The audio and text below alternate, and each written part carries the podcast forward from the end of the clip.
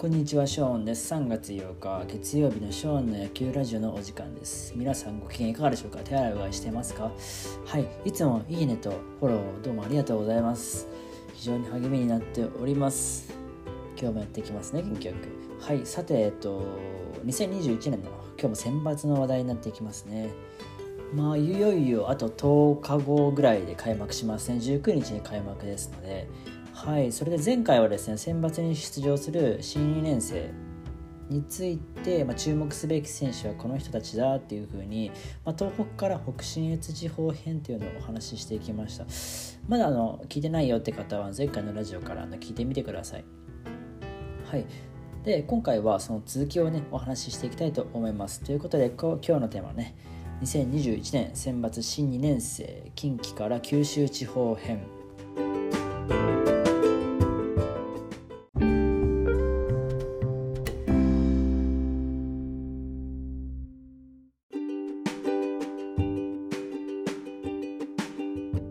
はいということで2021年選抜新2年生ですね。近畿から今日は九州地方編までということで、ご紹介していきたいと思います。今日も全6校で14名かな？前回と同じですねおそらく。はい紹介していきます。はいまずはですね、えっと、1つ目が、えっと、大阪桐蔭高校ですね。大阪桐蔭高校1名紹介していきます。はい近畿大会。去年の秋の近畿大会準優勝の大阪桐蔭からは河合大志投手という投手を紹介していきたいと思いますはい、桐生ボーイズ時代はアンダー15の日本代表で経験しておりますね。中学ナンバーワン左腕と言われておりました。186センチの長身から繰り出す140キロ近いストレートが武器です。はい、その近畿大会では2試合に登板して準決勝の京都国際戦で先発しましたけれどもね3回途中で3失点で降板しております、まあ、ちょっと課題が残ってしまったのかなとは思いましたけれども大舞台で経験は積めたかなというふうにも思います。チーム内にね松浦慶斗投手やね関戸選手竹中投手などね、お手本となる好投手が先輩がいるのでね、選抜まで、えっと、どのようにあの成長してきたかっていうのが非常に楽しみな、えっと、ピッチャーですよね。このあの層の厚い大阪桐蔭の中に年戦でベンチ入りするっていうのは相当すごいことですからね。あのまあ、今後のね活躍にさらに期待していきたいところですよね。はい続きまして、えー、と同じ近畿地区ですね、えー、とベスト4の京都国際高校ですね京都国際はもともとスタメンに1年生が5人連なってたっていう 1年生あ、新2年生ですね。新2年生主体の、えっと、チームだったんですよね。でその中でも特に、えっと、森下龍大投手と平野純太投手、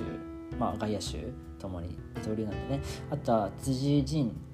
内野手、まあ、三塁手ですね。の3人を、えっと、注目選手として挙げておりますが森下投手に関してはあの以前の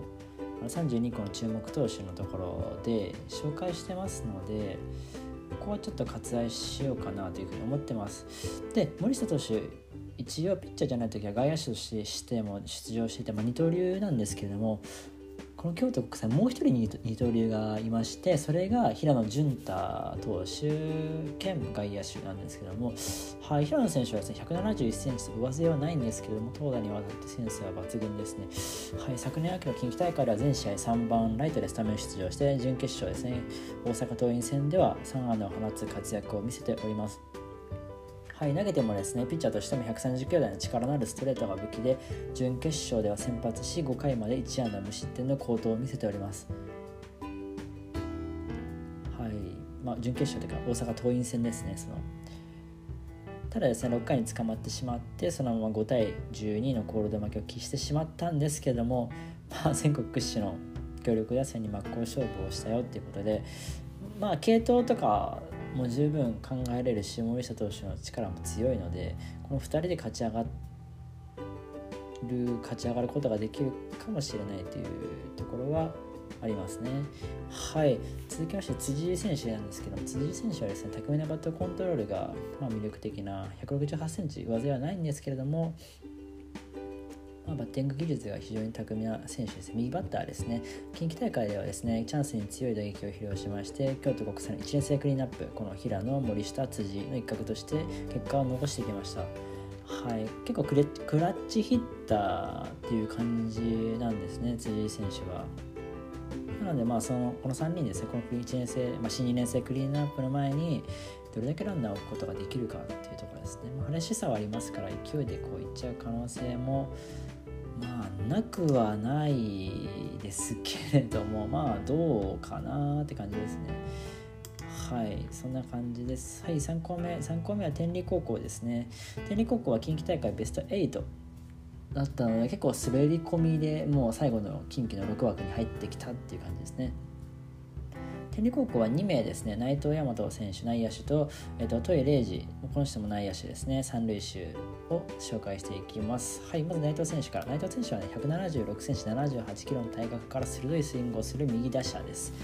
はい昨年の近畿大会では2試合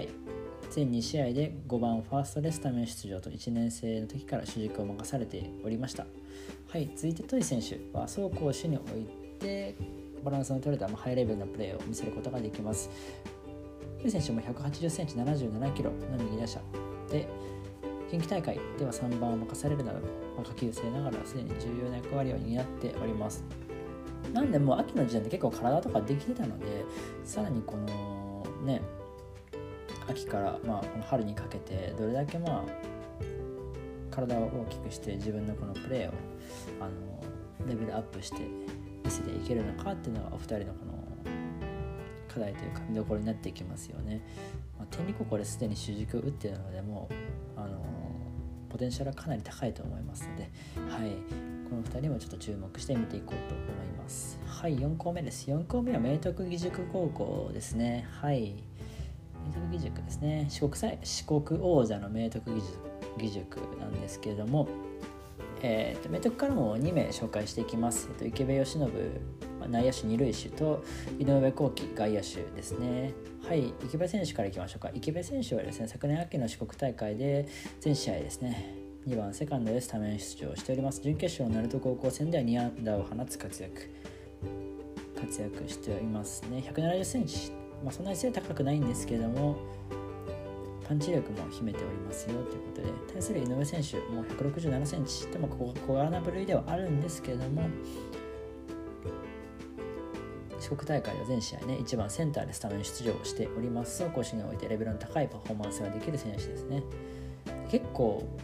体全身を使った鋭いこうなんだスイングとかプレーができるので非力感力がない感じはあんまり感じないというかうん。なんであのすごい体全体がこうバネというか結構末選手最近多いですよね。今回でいうと櫻井頼之助投手ですね聖火タリナの。もうそんな体大きくないしむしろ細いのに、まあ、体のバネがやっぱ身体能力が高いんですかね。うん。結構そういう選手が今回とか今年多いようなあの気まし気がしますよね。はい続いて5校目ですね。5校目は下関国際ですね。下関国際はですね中国大会準優勝したチームなんですけれども昨年秋の大会で。ここのチームもですねあのかなりあのフレッシュなチームというか新2年生が多いチームなんですよね。なのでこのチームからは今回3人ご紹介していきたいと思います。注目選手。はい。中井慎選手ですね。慎選手っていうかまあ、ピッチャーもやられて内野手もやられてっていうマルチな選手ですね。あともう一人は赤瀬健信選手外野手ですね。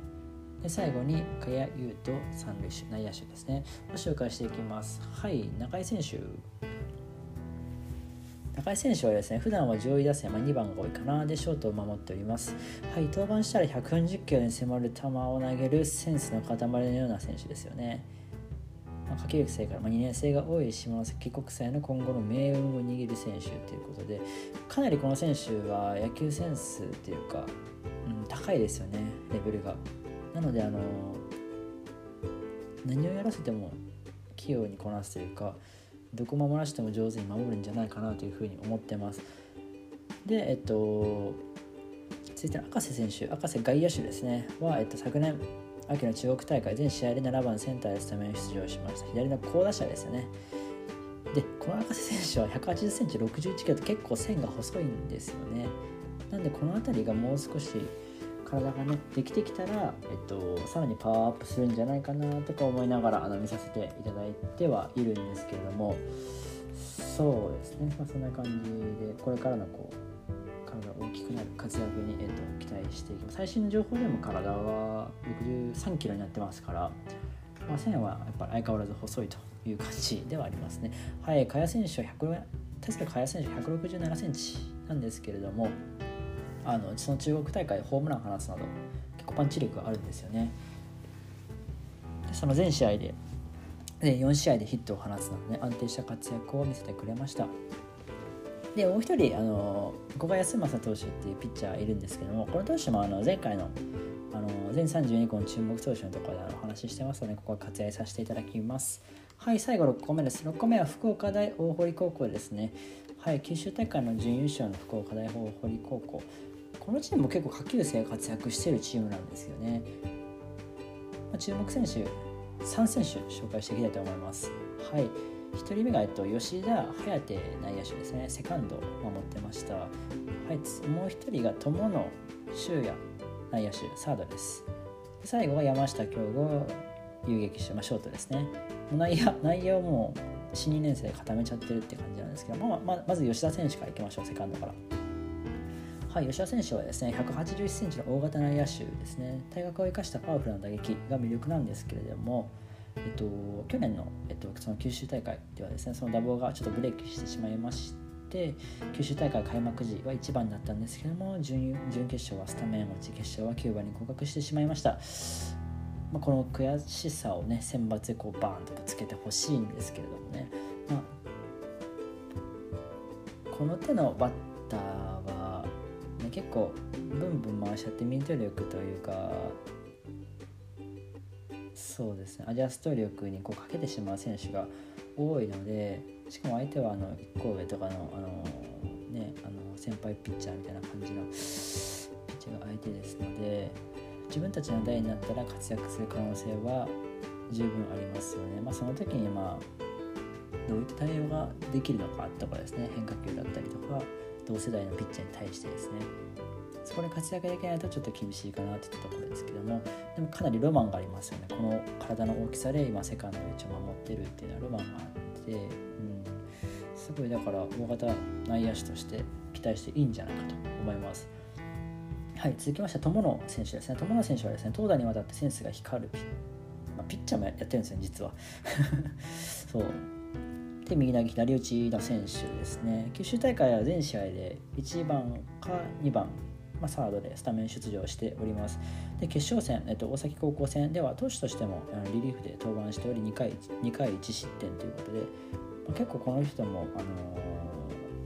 ー、さっきのねあの中井選手のように下関国際の中井選手のように、あのー、割と何でもできちゃうようなタイプの器用器用なタイプな選手ですよね。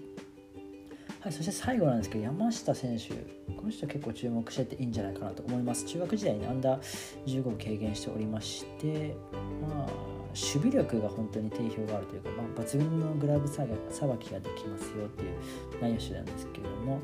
バッティングの方でも結構頭角を表しておりまして九州大会で全試合3番ショートでスタメン出場ですね。駅面でもやっぱチームの中心ともなってますねすでに。はい。で下級生のスタメンの野手が多いのでそのまとめ役としても期待していいんじゃないかなというふうに思っております。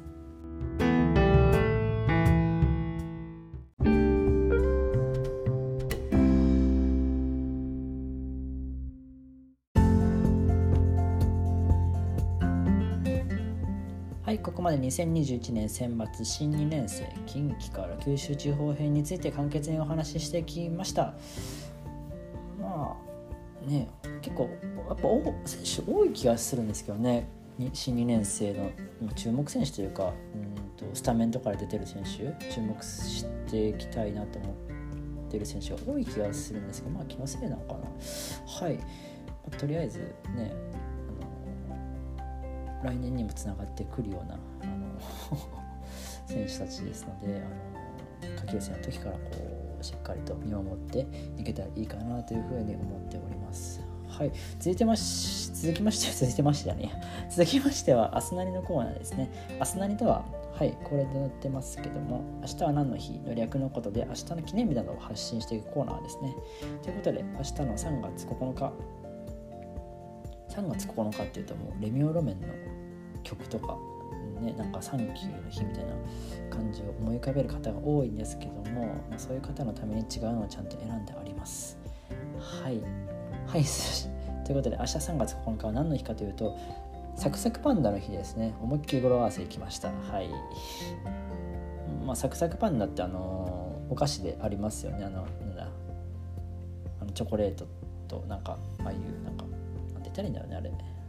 クッキーじゃないけどチョコチョコクッキーみたいな。あのパンダの形して可愛い食べ物ありますよコンビニとかで見たりするとたまに買っちゃうんですよね。チョコレート結構好きですからあの。コンビニとかだと結構今サクサクパンダの中でもいろんな種類なんかちょっと高いやつとかいろいろ売ってるみたいでそうそういうのをついつい買ってしまうのでめちゃくちゃ、目がないというかで美味しいんですよねやっぱりああいうサクサクパンダとかお菓子ってすごい美味しいのでいつかちょっと案件とかいただけたらいいなっていう。あの、うん、はい。そういうなんかないかな。